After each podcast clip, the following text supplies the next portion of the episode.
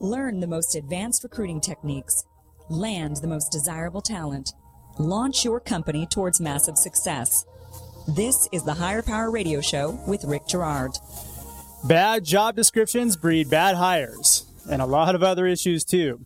So, success in building an outstanding organization and mitigating legal risk starts with the quality of your job description.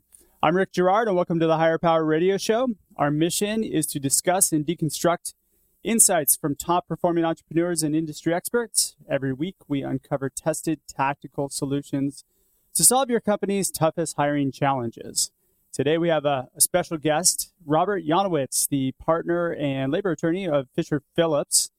Um, he's actually a partner in the Irvine office of um, the national law firm, one of the oldest and largest firms in the country practicing exclusively in labor and employment law, representing management.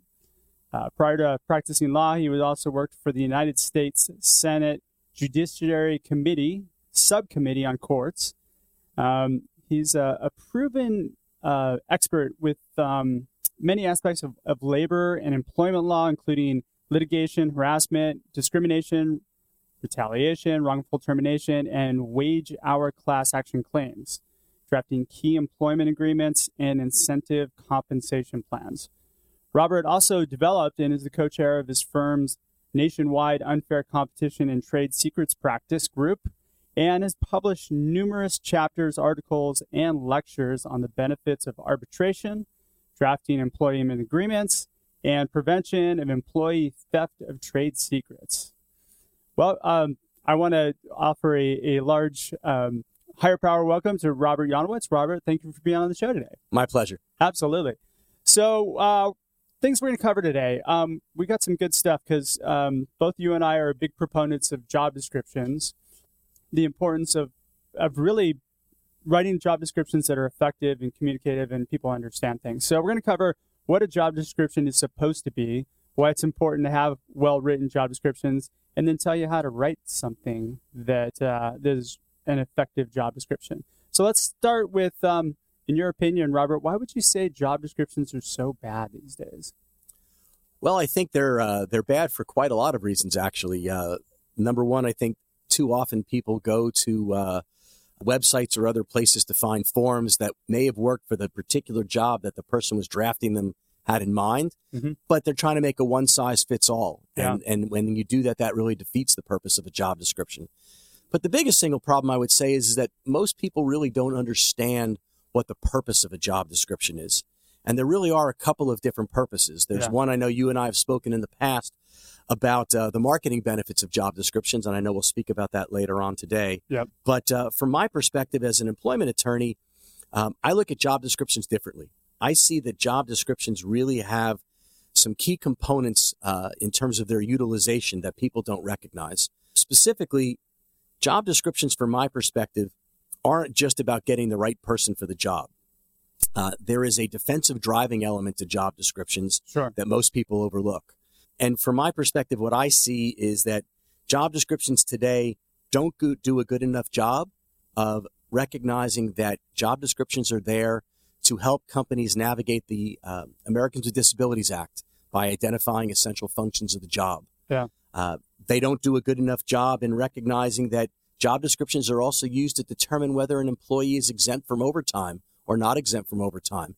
And the only way they can do that is by adequately going into the detail of the duties that the people are actually going to be performing. Yeah. Um, and then finally, I don't think that uh, most employers don't look at job descriptions as an assessment tool. They think that it's basically yeah. created uh, at the beginning to get somebody in the job, but they don't realize what it really is supposed to be is a benchmarking tool for what the expectations of performance are once somebody actually gets the job. Yeah. Interesting. I, I, I met with a, a company a couple months ago where we were talking about their job descriptions. And I said, Who wrote your job descriptions? Let's talk a little bit about kind of from a marketing perspective, why, why this is why this would attract somebody, right? And uh, what was interesting was they said, well, we just pulled some job descriptions from our competitors. We changed the wording and just plugged them back up there.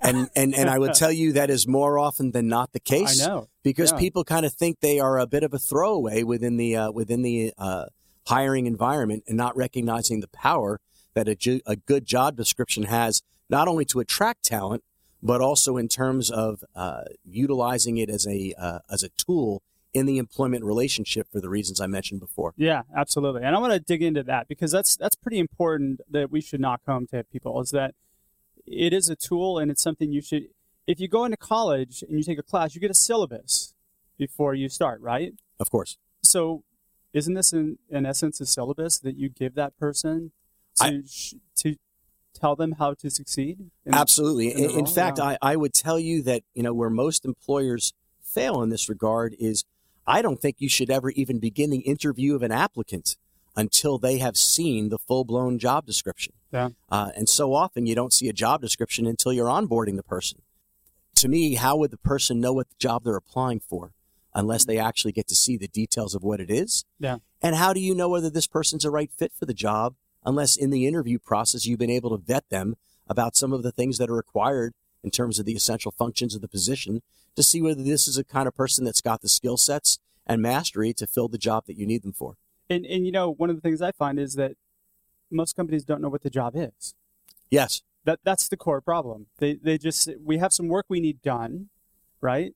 So let's just write a job description and see if we can find somebody to do it. Well, you know, it's funny. Uh, the average American spends tens and tens of hours figuring out what car they want to buy, and they're looking and they're looking at the details yeah. of well, what's the, what kind of interior, what color is it, electric, gas, all the different de- uh, variables that goes into making a car purchase. Yeah. Which at the end of the day cannot create millions of dollars of potential mm. liability if you buy the wrong car. Yeah. On the other hand, when you take a look at the fact that the average uh, job, if you hire the wrong person, can result in employment litigation that could result in hundreds of thousands, if not millions of dollars of liability, most employers don't really think about identifying what their needs are before they start the interview process.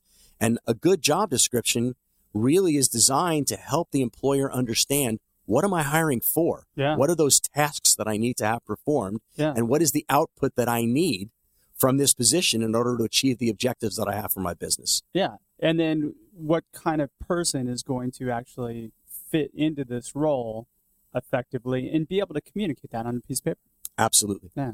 Okay, so Robert Yonowitz, we're from Fisher Phillips. So, how do we use these job descriptions in the workplace? Well, I, I think that uh, as as I alluded to earlier, I think there are several places in the employee timeline or applicant and employee timeline that I believe the job descriptions are very valuable. Sure. Um, obviously, at the application stage, it's important that you're identifying the essential functions of the job, including the physical requirements of the job yeah. Because one of the things you have to identify in the application process is whether the applicant can perform the essential functions of the job with or without an accommodation. Gotcha. It's very hard for an employer after the fact to say, well, you know what? We had a 50 pound lifting requirement that was essential. And now you're telling me after I've already hired you, you can only lift 20 pounds. Yeah. You're gone. Well, what's going to happen is they're going to get sued under the ADA for disability discrimination. Yep. And they're not going to be believed that it was an essential function of the job if it wasn't in the job description. On the other hand, if the job description says one of the requirements is you have to be able to lift 50 pounds on a repetitive basis, you're going to have a lot of credibility as an employer that that's one of the key components of an essential function of the job. Absolutely. Okay. So we have lawsuit prevention. You've got ADA accommodation. What about using it as a tool for performance review and disciplinary? Action? So once we've hired the person, I think that the other components or other points in the timeline that you can really be utilizing a job description. Uh, first, as uh, a benchmarking tool on annual evaluation.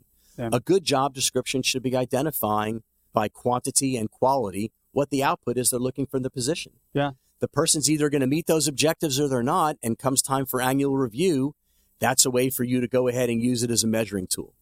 Um, Absolutely. Similarly, when it gets worse than even being able to wait to annual evaluation, the job description provides credibility in the performance discipline process.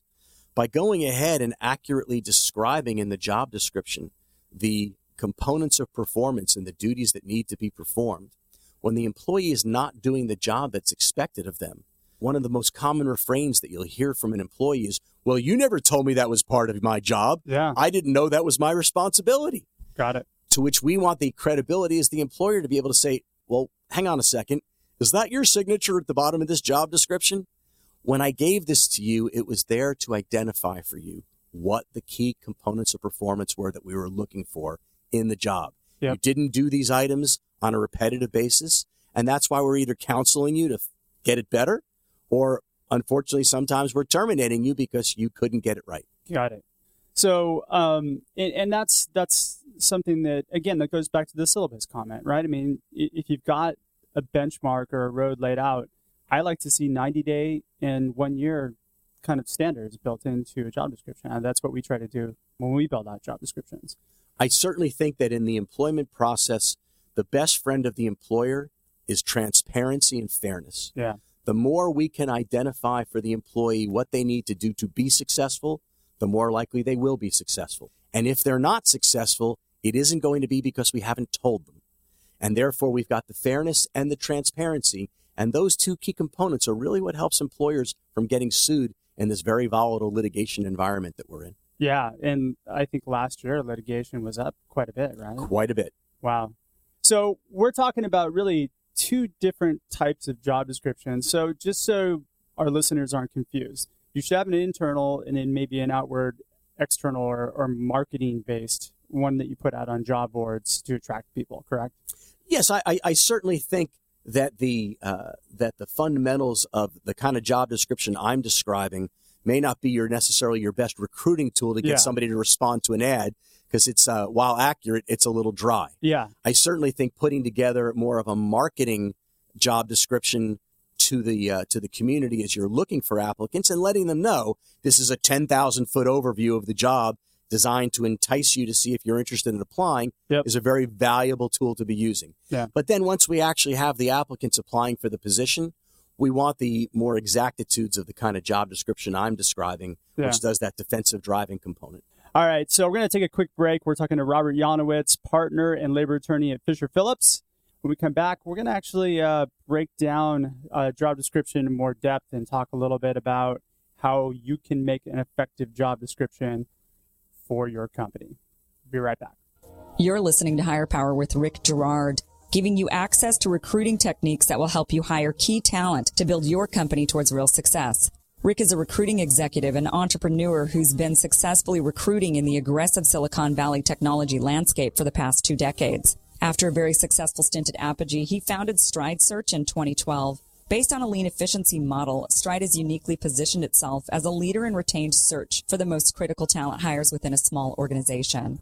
Whether you're a startup executive or recruiting professional, by listening to Hire Power with Rick Girard, you will walk away with skills to help you attract and hire great talent.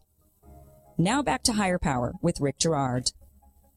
And welcome back to the Hire Power Radio Show. I'm your host, Rick Girard, and today our guest is Robert Yanowitz, partner and labor attorney at Fisher Phillips.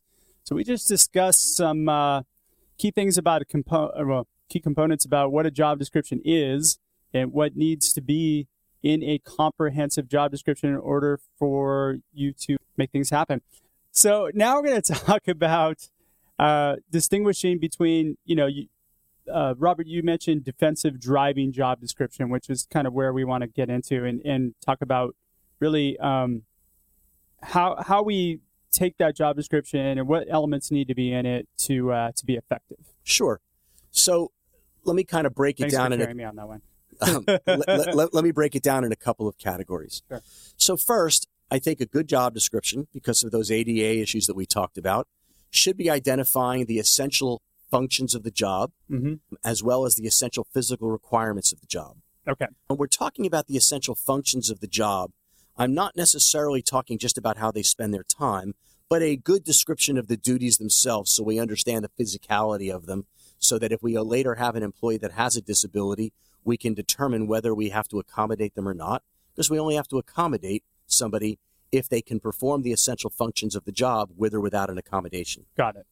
The second component of a job description, this is more for the wage hour purposes, is I'm a big fan of breaking down the job duties of a job description by the anticipated percentage of work week that you contemplate that the employee is going to spend in the job. Got it. To understand why, uh, briefly, if you understand the rules regarding whether somebody's exempt or non exempt from overtime, the key standard is about how they're spending more than 50% of their time. If they're spending more than 50% of their time in what the law categorizes as exempt functions, well, then they're an exempt person and that you don't have to pay them overtime. What is an exempt function? So it can be managing people. Okay. Uh, it can be going ahead and engaging in administrative tasks without supervision that directly affect the bottom line of the business. Okay. So, you know, these are more leadership type functions, but not necessarily supervisory, where they're exercising independent judgment and discretion in the job that they're doing. And so what I'm suggesting is that you need to go ahead and identify each of the duties that they're doing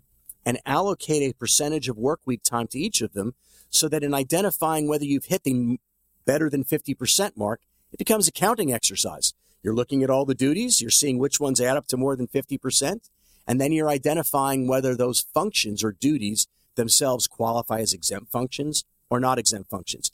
And one last thing I want to mention about that. Don't try that at home. This is a really important time when you need to speak to your attorney. Don't try that at home. Uh, when you need to speak to your attorney or your HR consultant, because these the rules regarding exemptions are complicated and they become the basis of a lot of litigation, including wage hour class action. So it's important though to go ahead and break down those things by percentage so you can figure out exemption, but work with your professional. So the, these are more important probably for hourly and salaried employees. It's well, it's important for both of them. management. It, it's important for both of them to distinguish which is which. Okay. Uh, so I think whether it's the uh, the the chief financial officer or the chief bottle washer, yeah. every one of them should have their their job functions broken down by anticipated percentage of time. And again, not only just for exemption purposes, but also because you want to make sure they're spending their time the way that you expect them to spend their time. Yeah, if they know. And and one of the things that it does is it forces you as the employer before you start the interview process to really analyze how you want this person spending their time.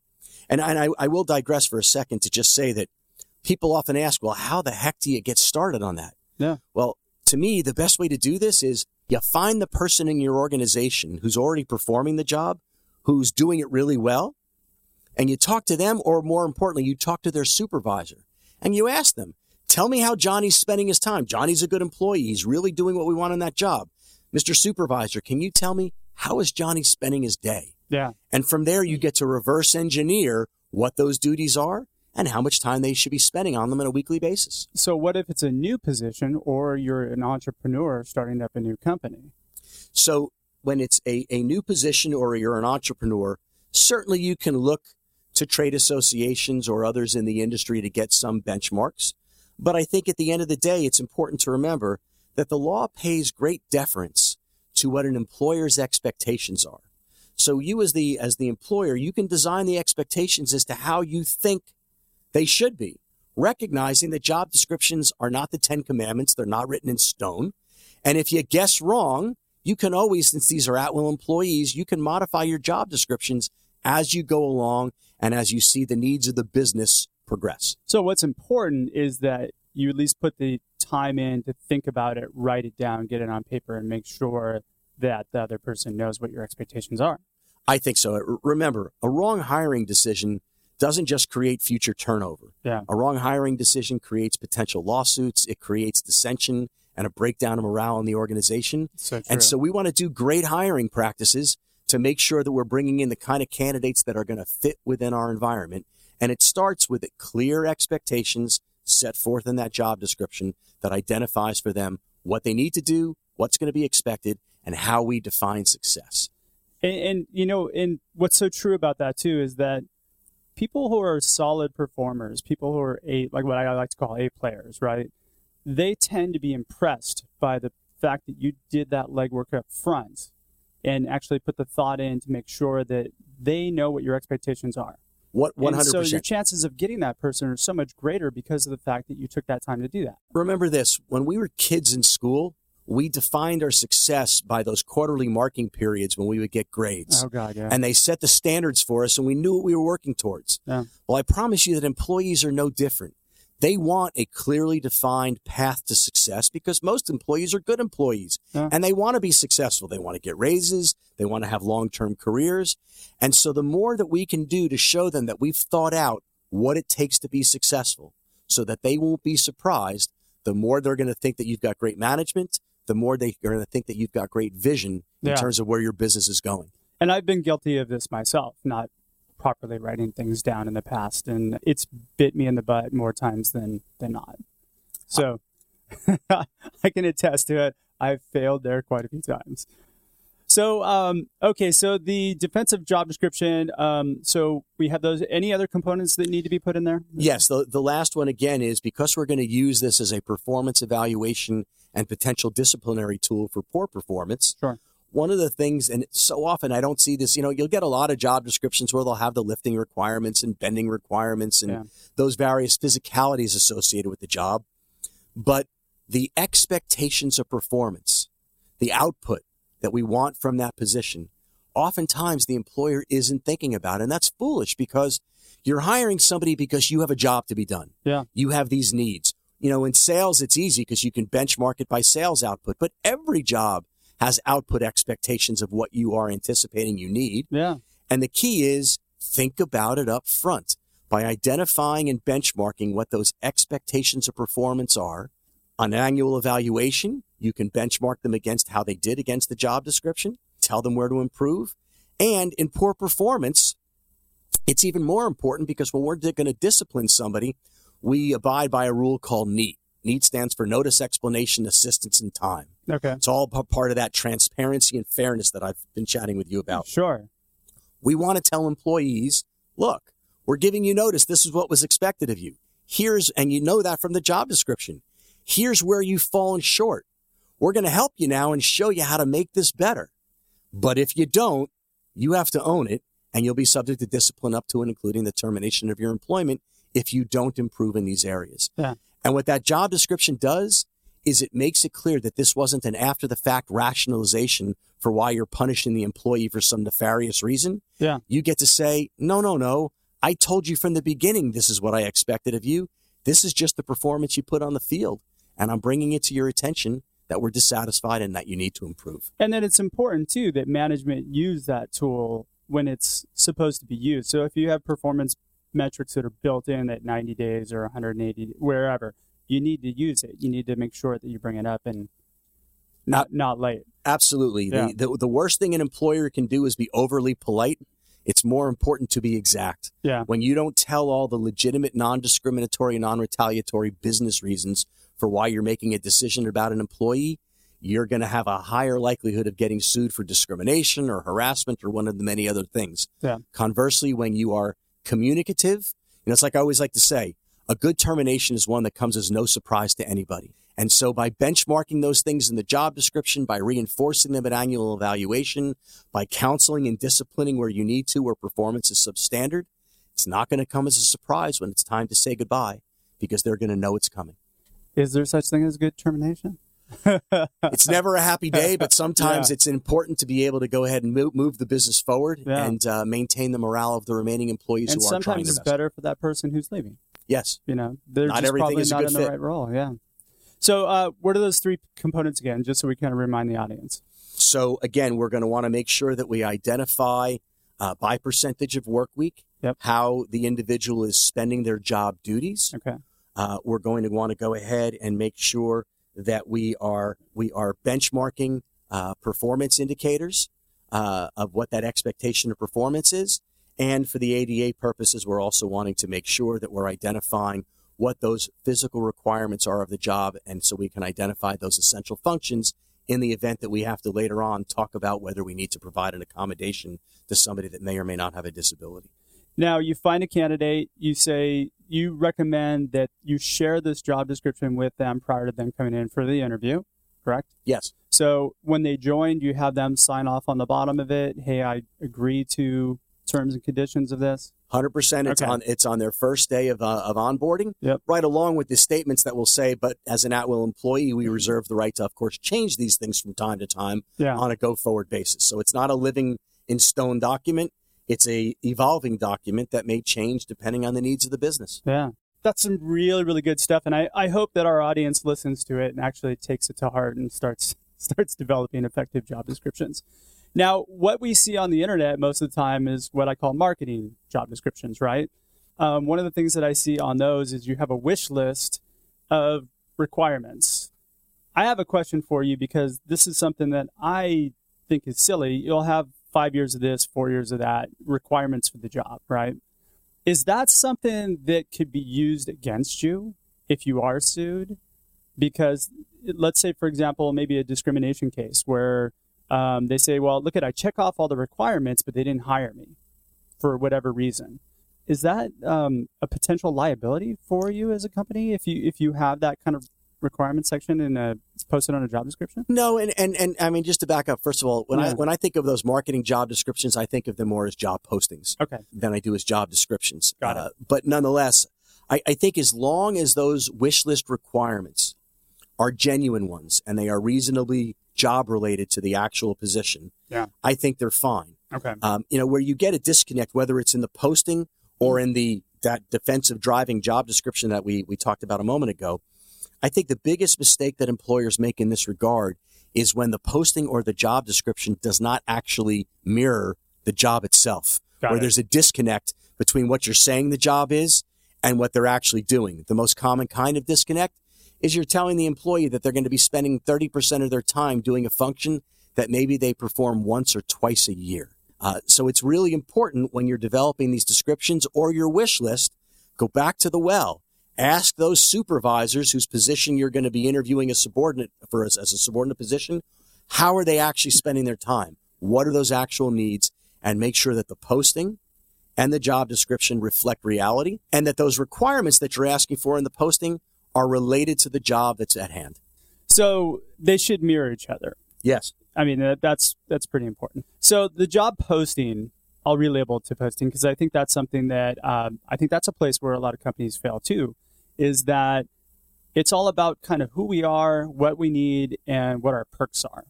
I don't know if you've noticed kind of, of that course. trend, right? So one of the things I just wanted to, on top of this, is add two things that I think will be really helpful in a job posting for companies, so that when they put a posting out there, they're able to attract talent that's above and beyond what they're getting, right? Number one, when you start the posting out, there needs to be a hook. It needs to be about the candidate that you're trying to attract. And if you're trying to attract somebody who's passively looking for a job, then you need to touch them somehow. We'll do another show on that a little bit later. But last thing is a call to action. Have the other components in there, but give them something to to work on, like a homework assignment to get back to you. Have them answer a couple questions rather than just sending a cover letter. I think that um, if you've done a correct posting right, I've seen the level of talent that we we get responses from greatly increase, and and the results have been pretty good for our clients. I, I think that, that those are all excellent points. Yeah. I, I think that at the end of the day, particularly in a tight job market, yeah, uh, and we are facing some tight job markets here, particularly yeah, in Orange County. Four point six percent unemployment rate. Yes, so, and and in the yeah. white collar area, it's even tighter than that. Yeah, uh, and, and so you know, to me, sing the opportunity. Don't just talk about the company itself, yeah. but really focus on what is the opportunity that's being presented to the applicant and why this is something that would be so powerful for their career development and for the upward potential for their own uh, their own job path. Bam! There you go. All right, so um, that is a great point to leave you with. When you make it about the person and you provide a career path, then you're going to get great people. So we're just about out of time for today's show. Robert, thank you so much for your time investment today. It was great to have you on the show. My pleasure. Now, I'm sure there's going to be some people that are going to want to get a hold of you. Um, what's the best way for them to reach you? So uh, you can absolutely get a hold of me. Again, it's it's uh, Robert Yonowitz over at Fisher Phillips. Uh, my email address is ryonowitz. That's R Y O N O W I T Z at fisherphillips.com uh, or you can call it 949 851 2424. And for those of you that do reach out and uh, send me an email, one of the things I'm doing right now is given the law changes that just happened in January of 2018, uh, employment applications all have to be redone because there's new requirements that the law has put out that says you can't be inquiring into salary history or into uh, prior criminal convictions. And so everybody's job, uh, everybody's uh, employment applications, if they haven't been redone since January 1, they're probably illegal. Yep. So by all means, if you reach out, I'm happy to send you a free application uh, for you to use in any of your businesses. And they're awesome. So I highly recommend you get in touch with them. So I want to thank our listening audience for tuning into this week's episode of Hire Power. Quick thanks to our team. We have our engineer Paul Roberts, our producers Andrea Ballin, Shanti Ryle, and our executive producer Kim Iverson. To listen to this show and any past episodes, you can check us out on Hire. That's H I R E, Power, P O W E R, radio, R A D I O dot com, or Hire Power Radio on iTunes. Follow us on LinkedIn or Facebook at the Hire Power Radio Show, or you can follow me at uh, Rick underscore Girard. So we have another great show lined up for you guys next week. Our guest will be Stephanie Paul, the CEO of Stephanie Paul Inc. So I'll leave that up to your imagination. I'm your host, Rick Girard, and you have been listening to the Hire Power Radio Show. Aloha. Thank you for listening to Hire Power with Rick Girard on OC Talk Radio.